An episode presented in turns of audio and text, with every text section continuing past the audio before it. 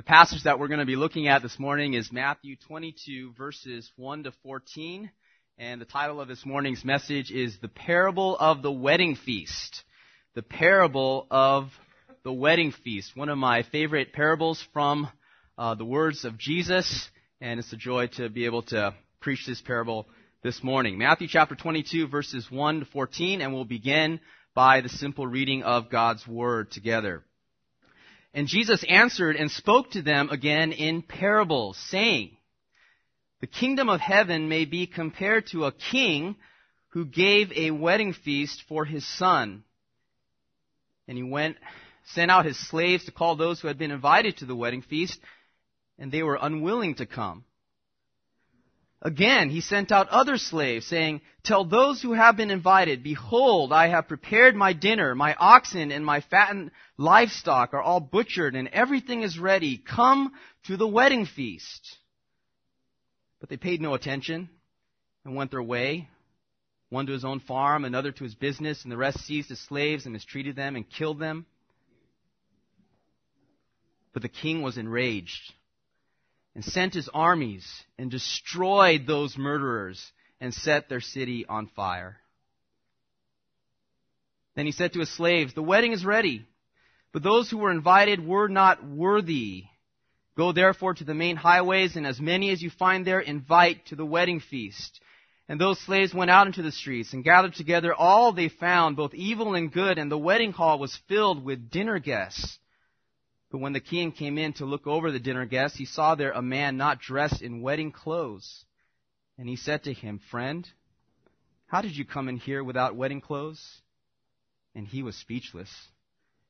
Then the king said to the servants, Bind him hand and foot, and cast him into the outer darkness. In that place there shall be weeping and gnashing of teeth. For many are called, but few are chosen. This has been called one of the most powerful and interesting of the parables of the Lord Jesus Christ. And in this parable is a simple story. There's a king who wants to throw a wedding feast for his son. He invites a bunch of people. They don't want to come. He destroys them and he issues out another invitation. That's the basic story. Then there's sort of this weird little epilogue in the end about this guy who comes in without wedding clothes and how the king deals with him. But at the heart of it is this very simple story. What does this parable mean and how does it apply to our lives today? That's what we want to devote our time to looking at this morning. I want to look at this parable in three simple stages as it unfolds for us. First of all, we're going to look at the invitation in verses 1 to 3. Second, we're going to look at the rejection in verses 3b down to verse 7. And then we're going to look at the re-invitation in verses 8 to 10. And once we're done with the parable, we'll take a look at the epilogue in verses 11 to 14. First of all, the invitation, starting in verse 1. And Jesus answered and spoke to them again in parables, saying, Now stop right there and let me just set the context for you and where Jesus is telling this parable. As Jesus is speaking these words, he is in the final week of his life and ministry here on earth. This is a week known as Passion Week. On Friday, he will die on the cross for our sins. On Sunday, he will rise again from the dead and triumph over sin and over death and over hell. Chronology has placed this account either on a Tuesday or a Wednesday. We are, as Jesus speaks these words, in the final week of his life here on earth. We are mere days away from the climactic events of his life and ministry, his death and his resurrection from the grave. For three years, Jesus Christ has been preaching the Word of God. For three years, he has been teaching. He has been ministering publicly. He has been healing. He has been performing miracles. He has been demonstrating his deity and the truth that he is the Messiah, the Son of God. And now, as he reaches the final week of his life and his ministry, all of the themes that have been woven throughout his ministry are now reaching a devastating climax here in the final days of Christ's life here on earth. One of those themes that has been woven throughout Christ's life and ministry is the rejection of Israel of his messiahship and God's judgment upon Israel because of their rejection. All the way through Matthew's gospel, you see that Israel rejected their Messiah. That Jesus came in fulfillment of the Old Testament scriptures. That Jesus came to be Israel's deliverer, to be Israel's redeemer, to be Israel's savior and Israel's king. And Israel, in response to seeing his glory and seeing his power, rejected him.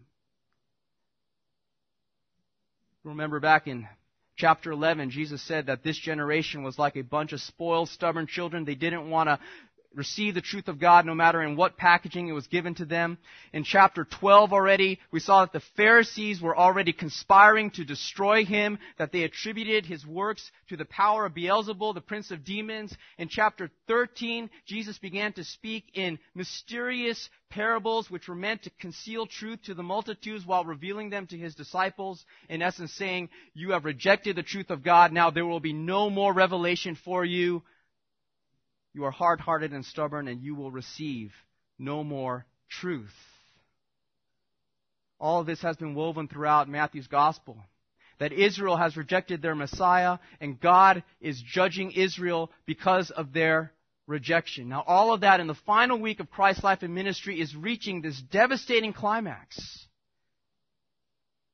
in just a few days, it will explode at the cross where they will nail him to a piece of wood and they will mock him as he dies. So great is their hatred for the Messiah who has come to deliver them.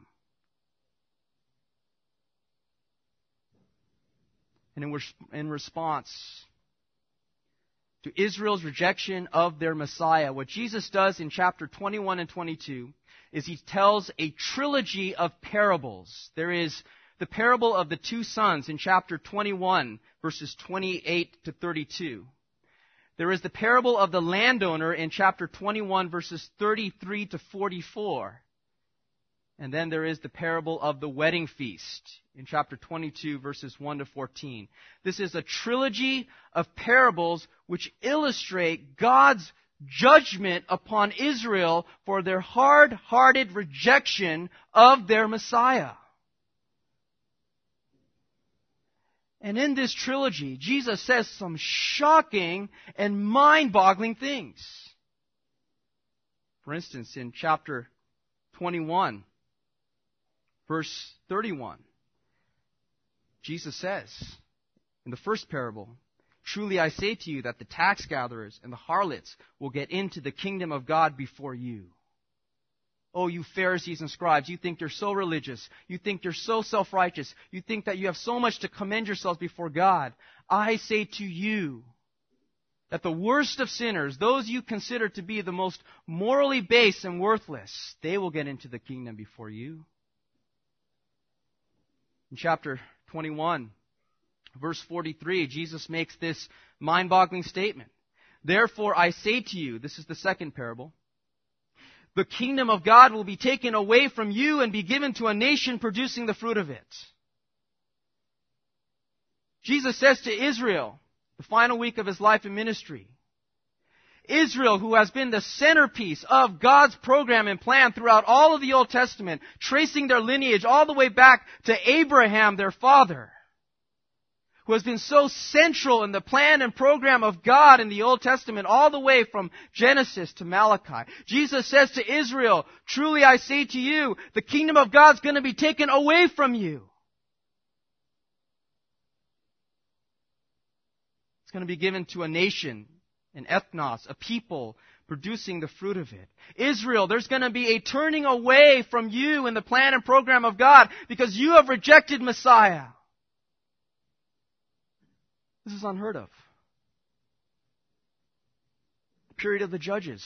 Israel disobeyed God for generations and God did not cast them aside. The period of the kings. There were bad king upon bad king upon bad king and Israel fell into apostasy and idolatry and God didn't cast them aside. But here Israel has committed the ultimate sin. They have seen their deliverer and their Messiah. They have rejected Messiah. And so now Jesus says, the kingdom of heaven is going to be taken away from you. It's going to be given to a people who's going to produce this fruit. There's going to be a turning away from the nation of Israel in the plan and program of God. Absolutely shocking. And now we come to the third parable. The parable of the wedding feast. And the main point of this parable, I'll just spell it out very clearly. The main point of this parable is that there is going to be a turning away from Israel. Those who have rejected God's initial invitation to the kingdom, that is, the nation of Israel, they will be judged and there will be now be a second invitation given to a second group of people whom we shall see as we look at this parable. So Jesus here, he's in the temple. He's speaking to the chief priests and scribes, the Pharisees, and he speaks to them in parables. verse 2 he says, here's his parable. The kingdom of heaven may be compared to a king who gave a wedding feast for his son. This is just amazing because, you know, this is the whole context is just judgment. And the whole context is wrath. And the whole context is condemnation and hard hearts and stubbornness. And then in this third parable, the third parable in the trilogy, all of a sudden comes this beautiful picture of grace. A wedding feast. A royal wedding feast. It's almost Disney-like. You know, the, the castle and the king. And the king saying, let's have a party. Let's throw a great big party. I want to honor my son. And there's nice music playing and it's just this beautiful picture of grace that it just explodes in verse 2. The kingdom of heaven may be compared to a king who gave a wedding feast for a son. What you need to picture as you look at this parable is the greatest party you've ever been to. I mean, the DJ's playing the music and you're boogieing along and there's great food and great catering and all you can eat and all your friends are there and they're all dressed nice and you're all partying, you're having a great time and you and the guy's saying, you know, I got all this food, just eat more, eat more, stay all night. And the DJ's saying, I got more music, let's, let's just have a great time. It's a party. It's a great, glorious, grand, beautiful party. And this king's throwing it, saying, let's have a wedding feast for my son. Now what you need to understand about Jewish wedding feasts is that they knew how to do wedding feasts. All right, I, you know, let me just share with you just a little bit. Me, Mean and I, some of you know this. We we love weddings. We have a great time at weddings. I mean, we're we're kind of old and we don't get out much, and and uh, it's hard to get babysitters. And so when we go to a wedding, it's like we get out there and we're like people play with our kids and you know, there's good food and good music and everyone's dressed nice and everyone looks, you know, nice and we get to catch up with people and talk to people and there's like, you know, sometimes there's waiters bringing bread rolls and salad and meat and vegetables and then dessert and coffee and and the best part, you know, my our favorite weddings is when there's dancing. You know, there's afterwards the dance floor and and again, you know, we don't get out much and and uh, maybe sometimes we overdo it. And you know, if we ever if we ever do it, you're free to rebuke me. I'm, I'm open to that. But I mean, we just, you know, I just think, you know, you know, the Bible says there's a time to dance and there's a time to weep, and it's appropriate to be happy at a wedding. I mean, it's inappropriate to be sad at a wedding. It's inappropriate to be happy at a funeral. It's appropriate to be happy at a wedding because weddings are times of joy. They're times of gladness and rejoicing and partying and let's live it up. Let's have a good time. And we all understand that in our society. A wedding is a time for rejoicing. Well, let me tell you something about Jewish weddings. Our weddings, in comparison to Jewish weddings, are they're weak sauce. A Jewish wedding lasted for, catch this, seven days. Seven days. You don't go to work. You don't have to get up and get dressed in your business clothes. You take a week vacation and you go and you feast, you eat, you just party, you put aside the daily grind of life, you just rejoice for seven days you do this. Can you imagine going to a party like this? Man, I'd love that. I love if one of you threw a party, a wedding feast like that, man, I'm there. I mean, seven days. You just spend time with your friends and you just eat and you just have a great time. Seven days of feasting and rejoicing and fellowship, just having a good time. And back in Jewish society, that Jewish society was, I mean, it was rough. I mean, you just worked and you just, you just eked out an existence and you just, I mean, it was hard living, and there wasn't much entertainment, there wasn't much fun. And to be able to take a whole week off and just party it up, man. The point is this in verse 2 Jesus says, You know what my kingdom is like? You know what my rule is like?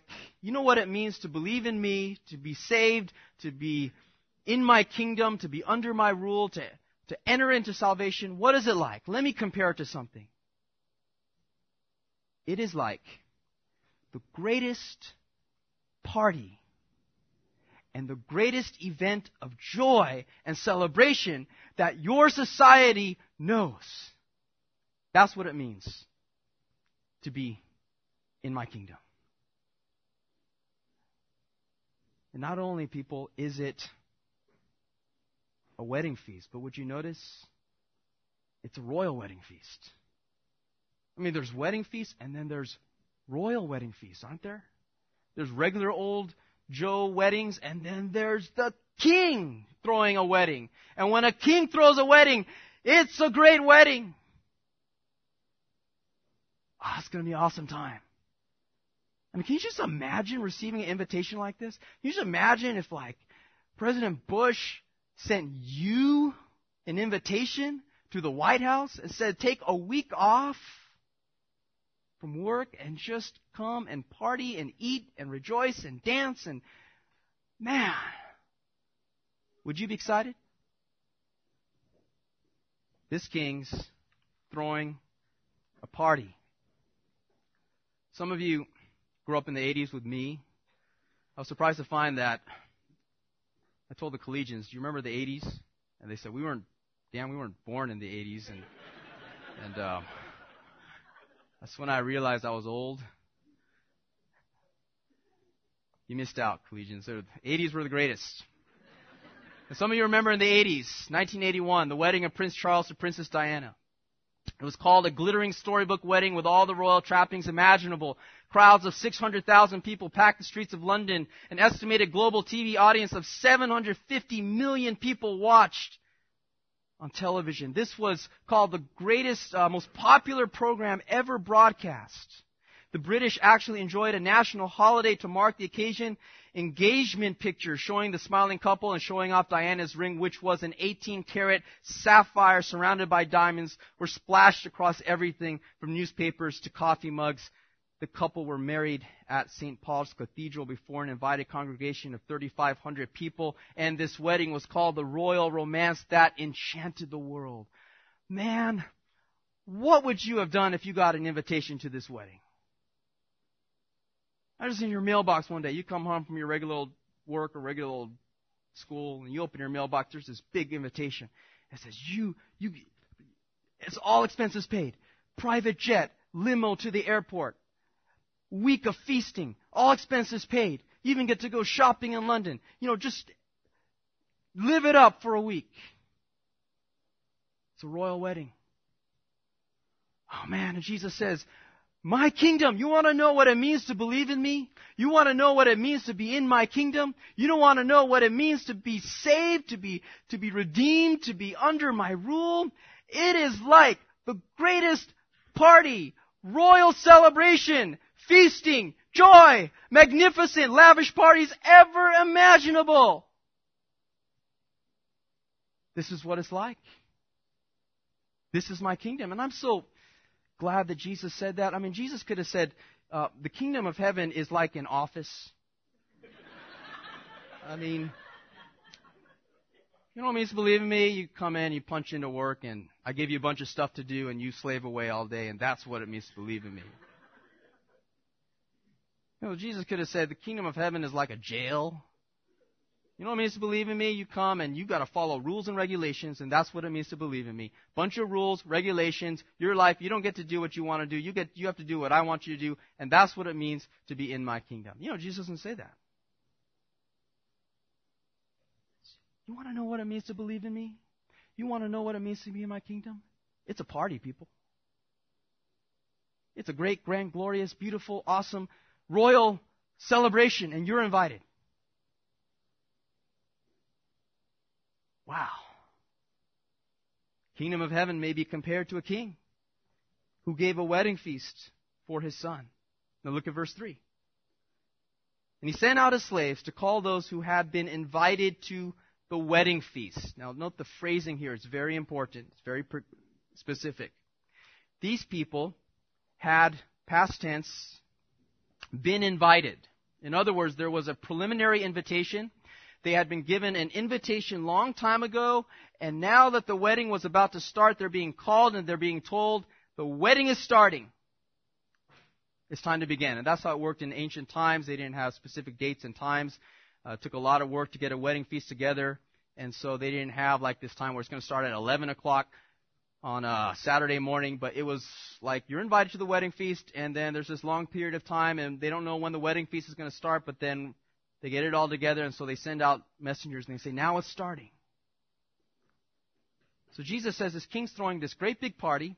He's already invited a group of people, and now that the party's about to begin, he invites them to come. And he says, It's starting. Why don't you come now? Now, let me just pause here and let's just connect some dots in this parable. Who is the king in this parable? I think that's obvious. The king is God. Who is the son in this parable? I think that's obvious too. The son is the son of God who is Jesus. God is, the Father is throwing this great big party for Jesus and he is inviting people to come. Here's the key interpretation. Who is the already invited ones? Who are those who have been given this preliminary invitation a long time ago, and now that the party is starting, they're invited to come. I believe in the context here, the already invited ones is the nation of Israel. They are the Jews. The Jews, in a sense, received their invitation all the way back in Genesis chapter 12, where they were set apart by God to be God's chosen nation, to be God's chosen people. They were set apart by the Mosaic law to be God's uh, people who were to demonstrate his glory to the earth. They were, in a sense, given this invitation to the kingdom a long time ago. And now that Jesus has come, he went out and he proclaimed, the kingdom of God is at hand. John proclaimed the kingdom of God is at hand. The party's here. The wedding's starting. They've been given the invitation a long time ago and now it's beginning. These people are the nation of Israel. Now let me just ask a practical question. If you were given an invitation like this, would there be any reason not to go? Any reason not to go? Number one reason why you should go is you love the king. It's, king seems like a very gracious king. He's not calling them to put them in jail or to beat them. He's calling them to a feast. Second reason to go is because you love his son. Third reason to go is because you like free food. Fourth reason to go is you like a good party. Fifth reason to go is because you get a vacation. And sixth reason to go is because you don't want to get killed. Because if you insult a king in those days, he would chop off your head. So a lot of good reasons to go. Is there any reason not to go? Hmm. Actually, I don't, I don't know. I don't like a good time. I don't like parties. I don't like food. I don't like people. I don't like I don't like vacations. I'd rather just sit in my cubicle all day. I love my mouse. I love my, I love my computer screen. I just love my computer screen. And I don't want to go. Met some people like that in college, you know. It's like, come on, we're having a good time. Let's, let's go party. You know, there's a party down the, and they're like, you know, I just, I just rather, you know, study my math or whatever. You're like, come on, let's have a good time. There's time to do that later. Any reason not to go here? First thing we see in this parable is the invitation, verses 1 to 3. Second thing we're going to see in the parable is the rejection. The rejection. Second half of verse 3. So the king comes, he has the party ready. It's going to be a great, grand, glorious party. He sends out slaves to call those who have been invited to the wedding feast. He tells them to come, the party's beginning, and, verse 3b, they were unwilling to come. They were unwilling to come. They were unwilling to come. They didn't want to come. Are you kidding me? Why wouldn't you want to come? I don't want to come. You've been given the invitation a long time ago. Yeah, but I knew that, but I don't want to come. I think when Jesus told this parable, there probably would have been laughter as at this point. What are you talking about? A king throws a party and you don't want to come? Are you crazy? Why wouldn't you want to come? They didn't want to come. How insulting is that to a king? Let me ask you a question. If you threw a party and you took all the trouble to get a location and to get a DJ and to get food and to get all the party streamers and and everything ready, you spent a lot of money and you called people to come and you say you called all the cornerstone to come. You say it's going to start and man, we're going to have a great time. It's going to be this wonderful time. So just come to the party and if we all said, nah, we don't want to come. And you're sitting there at home with this, all your party streamers and all your food and your DJ's there and he's like, no one's here to dance. And would you be insulted? Maybe a little bit, right? Maybe a lot. You'd be hurt. They didn't want to come. They were unwilling. So, verse 4. Again, he sent out other slaves, saying, Tell those who had been invited, Behold, I have prepared my dinner. My oxen and my fattened livestock are all butchered, and everything is ready. Come to the wedding feast. Now, I believe that not only do we see that this king is a gracious king because he wants to throw a big party for people, but he's also a patient king. He's a long-suffering king. He takes this insult. They're not willing to come. They're insulting to him. And what he does is instead of just sending out his armies to destroy them, in verse 4, he says, again he calls them. Again he issues the invitation. He's been insulted. He's been maligned, but he says, again I'm gonna call you. And he issues another invitation. He says, come, come, everything is ready. And in verse 4, he actually, I believe, stoops down to this low, low level in appealing to their taste buds. He says, look, look, my dinner's ready. My oxen, my fattened livestock, they're all butchered. Look at the meat. Look at the food. It's all ready. Come and eat. Don't you want to eat? Aren't you hungry? Look, if you're not gonna come because you love me, or because you love my son, or because you have respect for my royal reign, then come because you're hungry. Just come and eat. It's good food. I prepared it. It's ready. Come. Everything's ready. Verse 5. But they paid no attention, went their way, one to his own farm, another to his business. It's just inconceivable. Many people say this, uh, I'd rather go to work.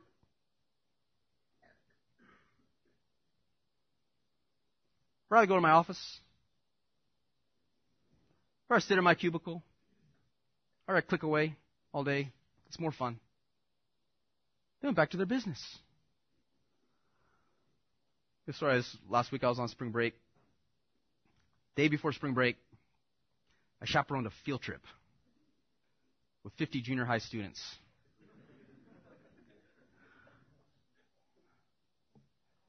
Field trip wasn't the hard part. The bus ride was the hard part. Got on this bus. There's another teacher and me. The bus driver said, well, we need a teacher to sit back by the emergency exit, which is right in the middle of this massive junior hires. And they're all like, you know, ah, going all crazy. A field trip, field trip, ah, field trip. And so I'm like, the other teacher says to me, I, I get motion sickness. And so I'm like, oh, okay, I go back. I go back. Get out of the way. Yeah, I'm sitting there. Okay, sit, sit down. And then seeing this massive junior hires. Okay, and they're on a field trip, so they're all hyper and crazy, and they're all like, the whole field trip, they're like asking all these you know, questions, you know, just, you know, Mr. Na, are you married? Mr. Na, how long have you been married? Mr. Na, do you have kids? How old are your kids? Oh, Mr. Na, look, there's a Panda Express. Mr. Na, do you like chow mein? It's like, oh, just, just, just stop. Where do you live? The bus driver was so line. And I got off that bus and I was like, a week off. You know, you don't have to convince me to take a week off from work. Okay? You don't have to coerce me. You don't have to be like, come on, it's gonna be good. No, I'm like, you get a week off. Yes, I'm there. Let's, alright. Let's go have a good time. Unbelievable, these people. How hard hearted can you be? How insensitive can you be? The king's stooping down to this level. He's saying, Look at the meat. Come on. Look at how good it is. Look at all this food I prepared for you. And they're like, I'd rather go to work. So they go to their farm, they go to their business, and then in verse 6, the rest seized his slaves and mistreated them and killed them. Now this here the parable gets really ridiculous. The parable would make sense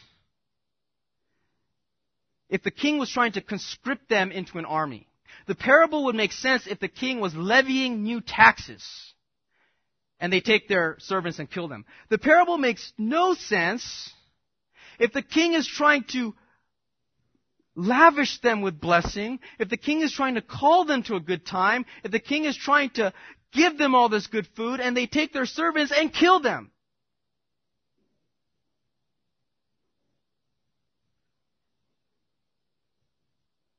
If this is what Jesus says happens, there is a rejection of indifference in verse 5, and there's a rejection of hostility in verse 6. You know what Jesus is saying? He's saying that these people, these originally invited people, these people who had received that first invitation, these are wicked, sinful, evil people.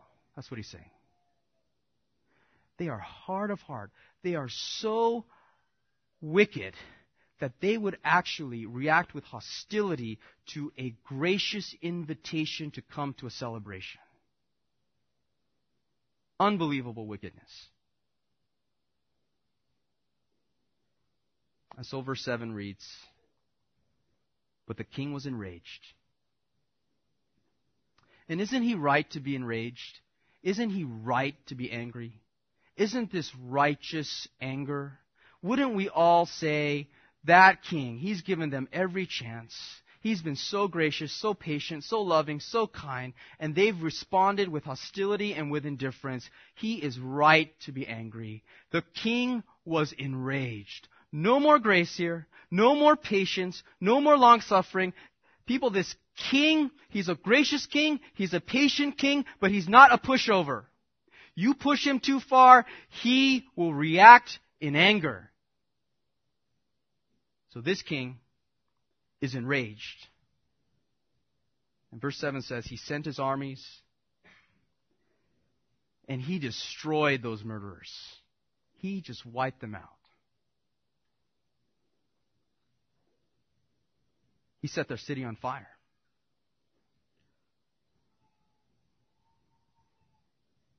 This is the rejection. Go back to connect the dots. The king is God. The son is Jesus. The wedding party is the kingdom, is salvation, is coming to Christ, is believing in Christ. The original recipients of the invitation are, is the nation of Israel, is the Jews. The Jews had received this invitation a long time ago and now they were called. They said the kingdom is here and it's come, it has come, come, come to the wedding feast and they rejected it. Some were indifferent, some were hostile. And so what Jesus is saying is that God is now going to judge you for your rejection. In 70 AD, the Roman general Titus conquered the city of Jerusalem. He killed over a million Jews, threw their bodies over the wall, slaughtered countless thousands more throughout Palestine. The eyewitness historian Josephus described the burning of the temple in this way. He said, When the flame arose, a scream as poignant as the tragedy went up from the Jews. Now that the sanctuary was burning, neither pity for age nor respect for rank was shown. On the contrary, children and old people, laity and priests alike were massacred. The emperor ordered the entire city and sanctuary to be razed to the ground except only the highest towers and that part of the wall that enclosed the city on the west. There was a temporal aspect to God's judgment upon Israel in 70 AD when Jerusalem was destroyed. But that pales in comparison to the eternal aspect of God's judgment. Back in Matthew 11, God said, Jesus said, it's going to be more tolerable for evil cities like Sodom and Tyre and Sidon than for you, nation of Israel because of your hard hearted rejection of the truth. So we looked at the invitation, verses 1 to 3. We saw the rejection in verses 3 to 7. Let's look at the re-invitation in verses 8 to 10. So the king has everything ready for the party. The food's ready. Everything's, we can picture it, everything's decorated, everything's ready to go, but there's no party guests. And the people who had received the original invitation to come to the party, they don't want to come. So what does the king do? After he destroys that original number of people, verse 8, then he said to the slaves, the wedding is ready, but those who were invited were not worthy. Why weren't they worthy? Well, it didn't have anything to do with their morality. It had to do with the fact that they were unwilling to come. They were unworthy because they were unwilling. They, just didn't want to come. So he says, those who were invited, they were not worthy. That first group of people who had received that invitation, they're not worthy of the party. They don't want to come. So verse 9. Go therefore to the main highways, and as many as you find there, invite to the wedding feast. What he says to these slaves is that the first invitation, there was this original, this select group. In this story, it might have been senators, congressmen, religious, I mean, uh, artistic elite. I mean, you can imagine when a king throws a party, he has a select group of people, and he invites them, and he says, those people didn't want to come, so I destroyed them. Now, there's a re-invitation. And in the re-invitation, what the king says is don't just invite another select group of people. Don't just find another bunch of congressmen, another bunch of senators, another bunch of artistic elitists. Go to the highways. Go to the common people. Go anywhere and everywhere and just invite anyone that wants to come. If they're a warm body, bring them. Anybody. The highways here would have described the forks in the road. The, in our days, it would have been the bus stations or the subway stations or the train stations. The people were common people just mill and gather together and young and old, poor, poor and rich, educated, uneducated, anybody, short, tall, any race, just, if they're alive, bring them. I just want people to come to the party. The second invitation differs from the first invitation. The first invitation was given to a select group of people. The second invitation is universal and indiscriminate. It is given to common people.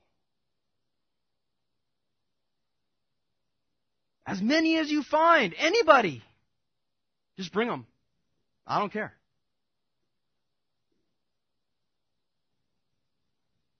Verse 10, and those slaves went out into the streets and gathered together all they found, both evil and good.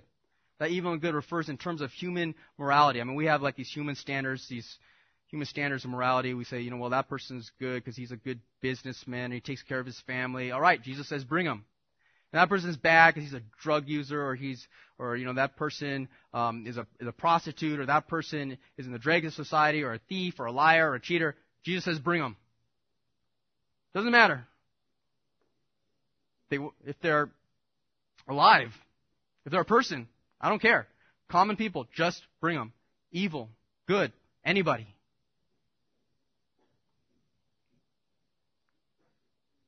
Verse 10 says the wedding hall was filled with dinner guests. This son's going to be honored. This party is going to go on. This celebration is going to happen, and if those original people don't want to come, then this king's going to invite another group of people to come.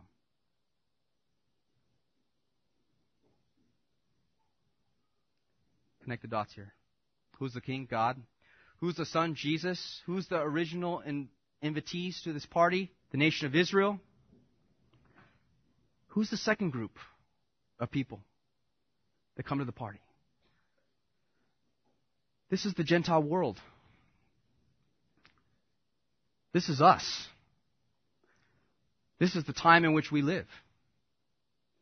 What Jesus says here is there's, there's going to be a turning away from Israel and the plan and program of God. There is going to be an era in which God's invitation to come to the party is going to be universal and indiscriminate, and anybody and everybody, it doesn't matter if you're Jew or Gentile, it doesn't matter if you're young or old, it doesn't matter if you're poor or rich, educated, uneducated, anybody can come in this era. Why? Because the people who originally were invited to come didn't want to come. So now, God just invites anybody. The Jews didn't want to come to the feast. So God says He opens the floodgates out in this era, in the church era.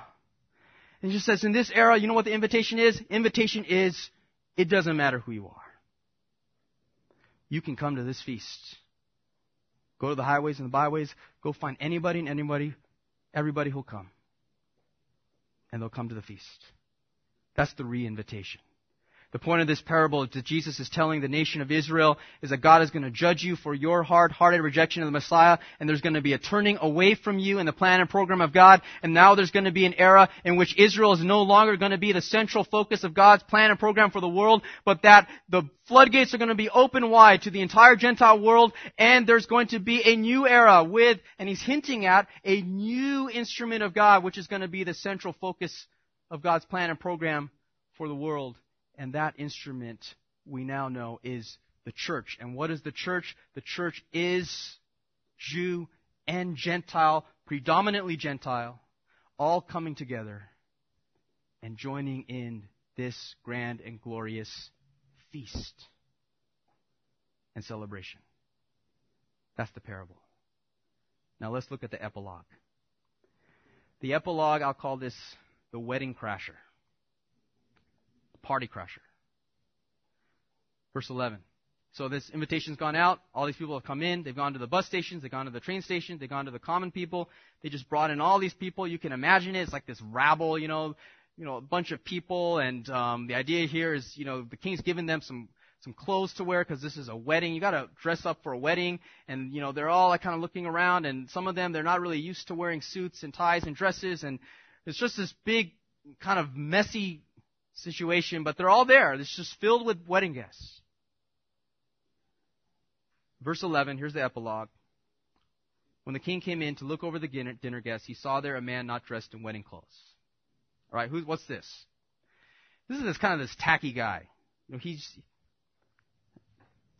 he goes to this wedding, and you know, when you go to a wedding, you gotta dress right. You know, I mean, you gotta, man, we gotta put on a tie, or you gotta, you gotta dress up. We all know that. It's, it's just etiquette. It's just respect. It's just decency. You don't show up at a wedding with flip flops and you know like a just some ratty old T-shirt that says Hawaii on it and some. You don't just show up and just you know, hey, I'm ready for a wedding. Your hair's all messed up. I mean, you you shower, you you comb your hair, you dress right, you go to a wedding, and if you don't, it's very insulting, isn't it?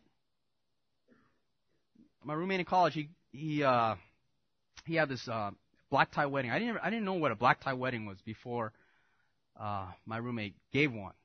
And they told me, well, you've got to wear a tuxedo. It's black tie. And imagine like how insulting it would have been if I go to this black tie wedding and I just kind of wear whatever and I just kind of show up and I'm just like, hey, you know, I want to party. Yeah, I heard there's a wedding going on. Let's have a good time. And then people would have been looking at me like, no, you got to dress right for the party. Otherwise, you, you're not respecting the party. This guy walks in and he has no wedding clothes. He has no suit. He has no tuxedo. He has no appropriate clothing. The king comes in. He looks over the dinner guests. He saw this guy sticks out. This guy's not dressed in wedding clothes, and he says in verse 12, "Friend, how'd you come in here without wedding clothes? I mean, how'd you get in? You're not dressed right. And the man was speechless. That is, he had no excuse. The idea here is that the king provided wedding clothes for all these other people. They didn't have any reason not to be clothed right. But he just didn't want to dress right. And what kind of guy goes to a royal wedding and doesn't dress right? Well, first of all, this guy is, is rude. Secondly, he's thoughtless just like goes to the palace, and none of us goes to the, will go to the White House and say, "Hey, President Bush, I'm just in in t-shirt and shorts." But this guy would. He's rude. He's thoughtless. He's disrespectful, and he has no excuse. And then Jesus speaks in verse 13 on very clear terms of what happened to this man. The king said to the servants, Bind him hand and foot, cast him into the outer darkness. In that place there shall be weeping and gnashing of teeth. You know what Jesus is saying in verse 13? He's trying to spell it out for us so that there's no misunderstanding. He's saying, you know what this guy is? This guy is going to hell.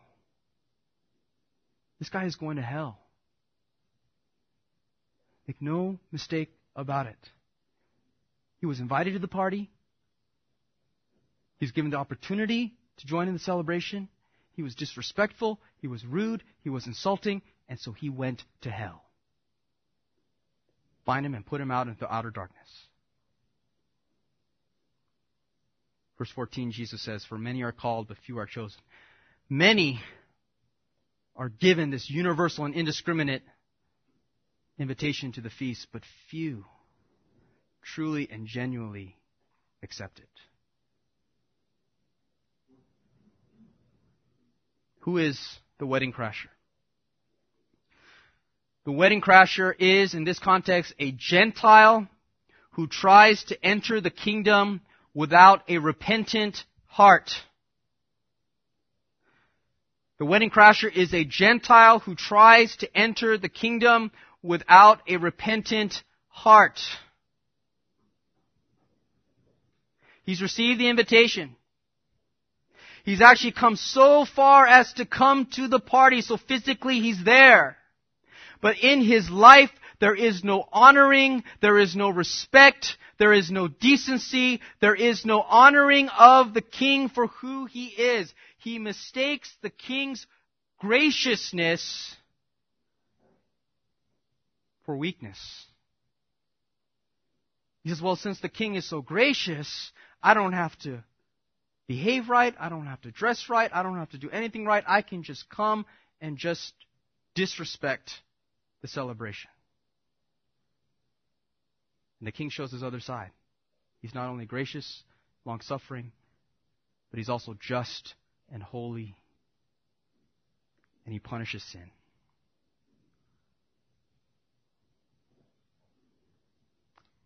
Verse 14 is a clear reference to God's sovereignty and salvation. Few are chosen. That echoes the words of Paul. So that we come to the feast, we come to salvation because we have been chosen by God to do so. And so, this is a reference to the sovereignty of God in salvation. So the Jews, they rejected the feast because they were indifferent and they were hostile. What's the danger in the Gentile era? What's the danger in the church era? What's the danger in our era, in our church? Is that we give out this invitation to anybody and everybody and we say the king's throwing a party, so come and rejoice and be a part of the celebration of the Son. And Gentiles come and they go, oh, this king's so gracious, and they just come and disrespect the party. They come and they don't repent of their sin. They don't repent of their greed. They don't repent of their immorality. They don't repent of their anger. They don't repent of their unforgiveness. They don't repent of their unethical financial dealings. They don't repent of their sin. They just come and they just bring their dirty lives and disrespect the celebration that's going on. And physically they're here, but spiritually they're unregenerate. And Jesus says, I say this with a broken heart. Jesus says those Gentiles, he makes it as clear as possible. Verse 13, they are going to hell. Physically, they may be in your presence and they may want to join in the celebration, but they are going to hell. That's the wedding crasher. Now you can see why this is one of my favorite parables in Jesus' words. So much encouragement, so much instruction, so much inspiration, and yet so much sobering. So much terrifying language of destruction and hell. And that you've got to be sober when you come to this feast.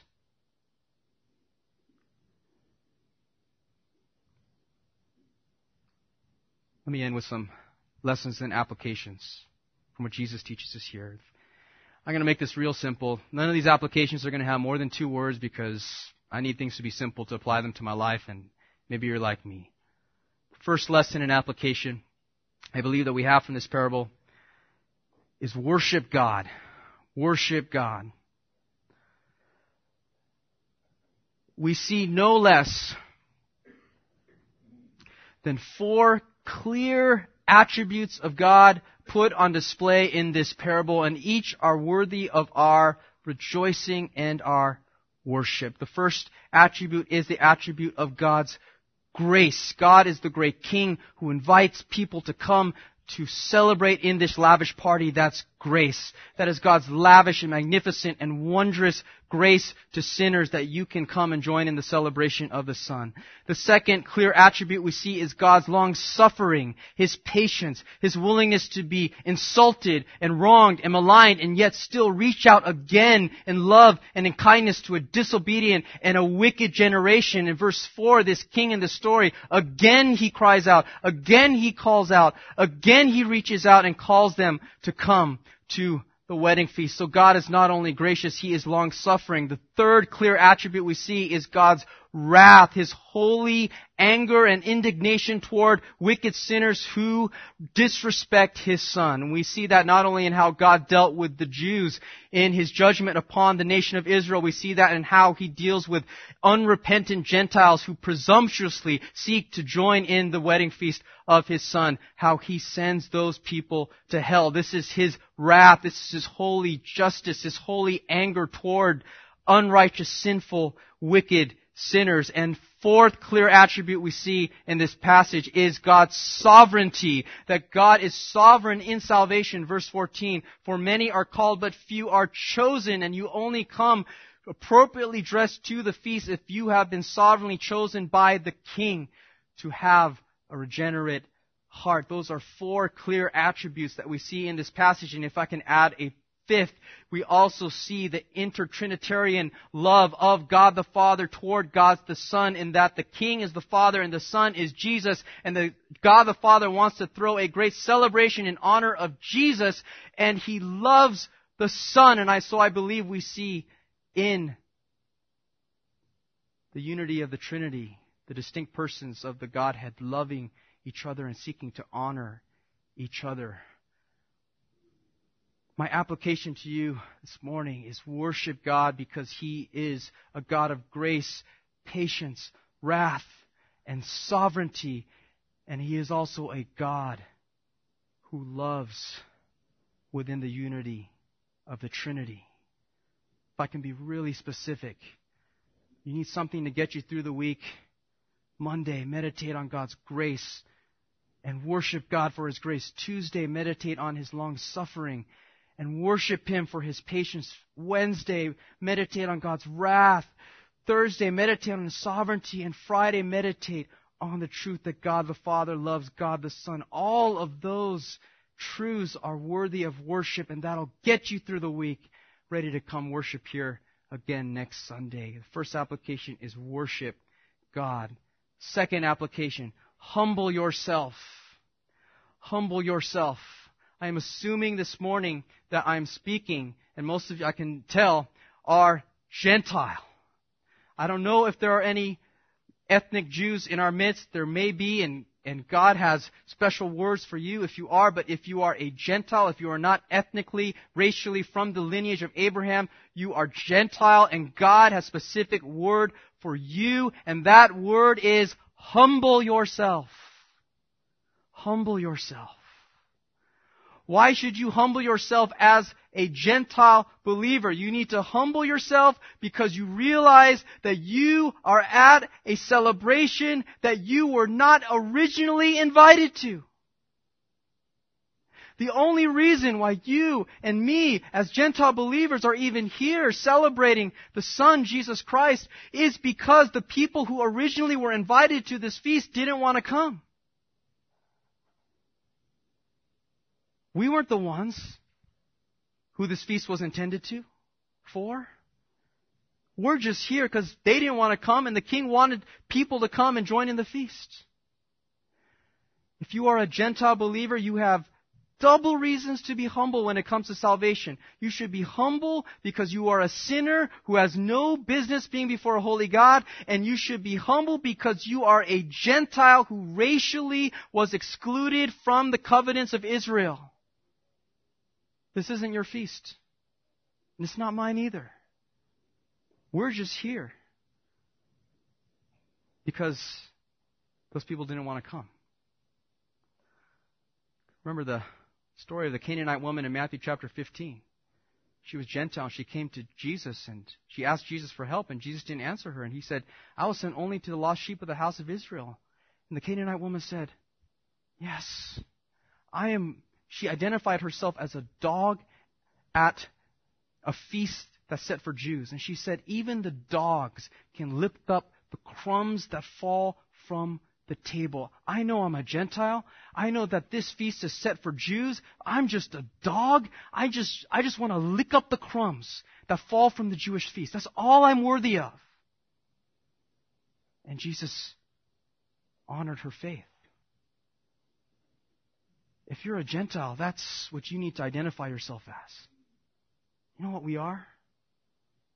We're just like these Gentile dogs there's this great big feast set for the Jews, and all we're fit for is just, just give me a crumb and just let me lick up the dogs from the Jewish feast.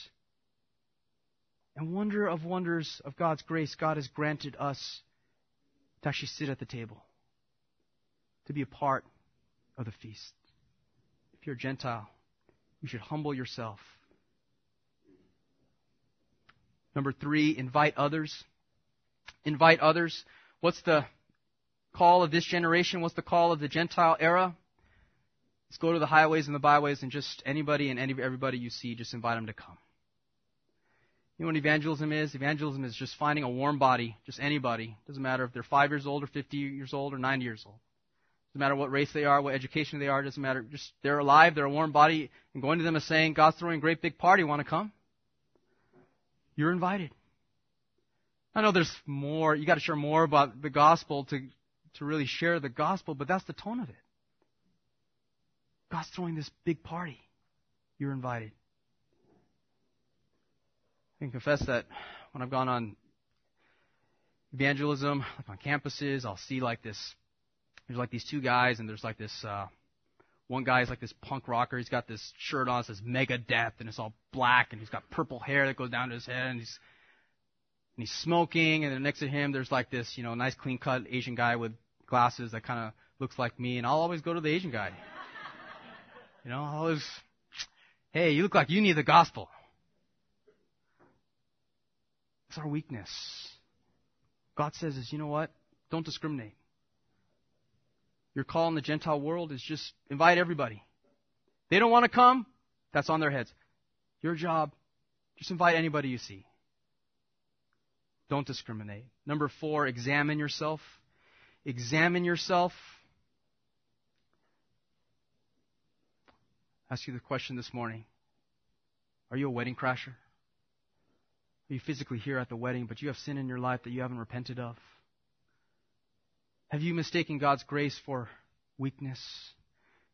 Have you come and accepted the invitation of the gospel, but genuinely in your heart, you're not saved, you're not regenerate, you haven't repented of sin, you haven't given your life to Jesus Christ, and so you're just coming and you're just defiling the party. My message to you is that God sees you. And God knows the true condition of your heart. And you need to repent. You need to put on the wedding clothes. You need to act appropriately in light of the holiness and the majesty of the King. 2 Corinthians 13:5 Test yourselves to see if you are in the faith. Examine yourselves. And number five, I mean, I believe this might be the most important application of all. Feast. Feast. What does the king want us to do? He's thrown this great big party. He's prepared all this food. What does he want us to do now that we're here? He wants us to feast. That's what the party's for. You need to come and you need to feast. You need to come hungry. You need to come and just immerse yourself in the blessings and the joys and the grace of the celebration of the Son. You come and you feast on the glory of God as revealed in Scripture. You come and you feast on the doctrine of Jesus Christ, His life, His death, His resurrection, His ascension, His second coming. You come and you feast on the wonders of your salvation, on the wonders of justification, of sanctification, of glorification, of an endless life in heaven. You come and you feast on the riches of God's Word, on the wonders of His wisdom that's revealed in the pages of Scripture. You come and feast on the power of the Spirit who indwells you. You come and you feast and you feast and you feast and you eat. And when you eat and are satisfied, the King is glorified.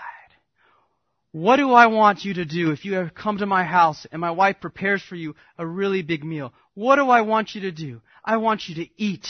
I want you to eat and eat and I want you to eat some more. I want you to have seconds. I want you to have thirds. I want you to come and just go, oh, this is really good. Wow, man, this, I was so hungry when I came and I want you after dinner to go to my living room and sit on the couch and pat your belly and go, I ate too much. It was so good. And when you do that, I, as your host, am honored. I'm not honored if you come. You go, yeah, I just, actually, I just ate. Have a little bit. Not really hungry here. Uh, my wife's made this big meal for you. I'm just, I'm not hungry. Have a little, I'm on a diet. Just There's no diets when you come to my house. You eat. You eat. What does God want us to do? Now that He's given to us this feast, He wants us to eat. He wants us to be full. He wants us to be satisfied. Isaiah 55, 1. Oh, everyone who thirsts, come to the waters, and you who have no money, come buy and eat. Come buy wine and milk without money, without cost. Why do you spend money for what is not bread? Why do you spend your wages for what does not satisfy? Listen carefully to me. Eat what is good. Delight yourself in abundance. That's God's heart for us. Eat. Feast. Be satisfied. Let me wrap this up. Listen very carefully. I speak to you very personally, very specifically. Some of you have come in this morning and you have a wrong view of God's kingdom. All right? It's just the truth. You have a wrong view of what it means to be in Jesus' salvation. You see Jesus' kingdom as a jail, a bunch of rules and regulations that need to be followed that restrict your freedom. You see Jesus' salvation as an office, just a bunch of list of things to do that you got to get done as drudgery, and I just got to go to work for Jesus. And what Jesus is saying to you is you need to repent. You need to repent of your wrong view of His kingdom because His kingdom is not a jail and His kingdom is not an office. His kingdom is a wedding feast. It's a party. It's a celebration. And you need to repent of your wrong view of God's kingdom. Secondly, some of you have come in this morning and you have a wrong view of the king. You have a wrong view of the king. You see the king as gracious and long suffering, but you do not see him as holy and righteous and sovereign. And so you have come to the feast and you've come and you just bring your sin. You just bring your unholiness. You don't repent. And I'm not saying you have to live a perfect life. I'm not saying that you have attained to some perfection in the Christian life because there is none. What I am saying is that when you come to the celebration, there needs to be a genuine, heartfelt turning away from sin and sorrow over sin and a commitment to walk and to pursue righteousness. And that is dressing appropriately for the celebration. Some of you, you have come to the celebration, but you've just dragged in all your sin and all of your unholiness and all of your evil things that you've done and you haven't repented. And what God is saying to you this morning is you need to repent of your sin and your wrong view of the king. And you need to honor him as a holy king. You need to repent of your unethical dealings with finances. You need to repent of your immoral thoughts. You need to repent of your lustful behavior. You need to repent of your ungodly relationships and the unholy relationships that you have been cultivating. You need to repent of your anger. You need to repent. That doesn't mean you always live perfectly. It does mean that you're sorry for your sin and you genuinely want to walk in the ways of God. Some of you, have come in with a wrong view of the kingdom. Some of you have come in with a wrong view of the king. And some of you have come in with a wrong view of those who need to be invited to the kingdom. You've separated people into categories. Those are people who need the gospel and those are people who don't. These are people who are going to be acceptable Christians. These are people who are not. And what Jesus is saying to you this morning is you need to repent. You need to just see yourself as a Gentile. We're all just Gentiles. If they're a Gentile, they're invited to come. If they're alive and breathing, they're invited to come. And you need to share this gospel of grace indiscriminately with anyone who will listen and anyone who would come. What Jesus is saying to us is you need to repent. But you don't need to repent for the sake of repentance. You need to repent for the sake of celebration. You need to repent so that you can properly and truly come feast at the table. Isn't that a gracious God and a gracious invitation? Let's bow in prayer together.